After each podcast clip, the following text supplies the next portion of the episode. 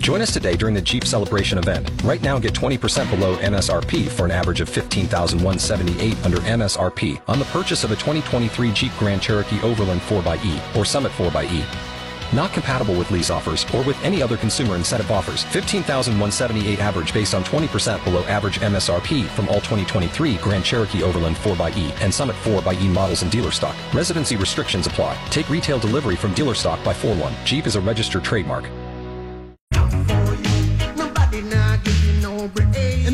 2019, we argue way too much about the dumbest things.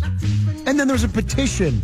And then there's a Facebook page. And then there's everybody wants to get fired. It's just ridiculous. You know?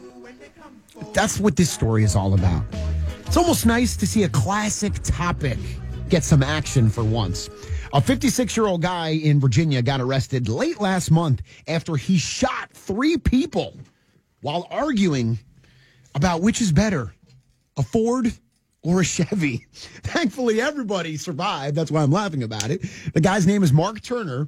He obviously cares way too much about the topic, but it's not clear which brand he likes better. That's the problem.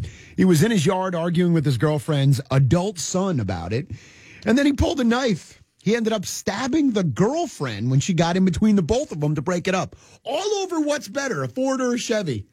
I want that to sink in. After that, Mark went inside, came out with a gun, and then started shooting. Apparently, he was aiming for his girlfriend's son, but she got in the way again and was shot five times in the leg.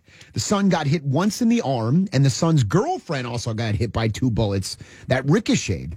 None of their wounds were life threatening, thankfully, because if one of them would have died over this ridiculous argument, that would have been so heartbreaking.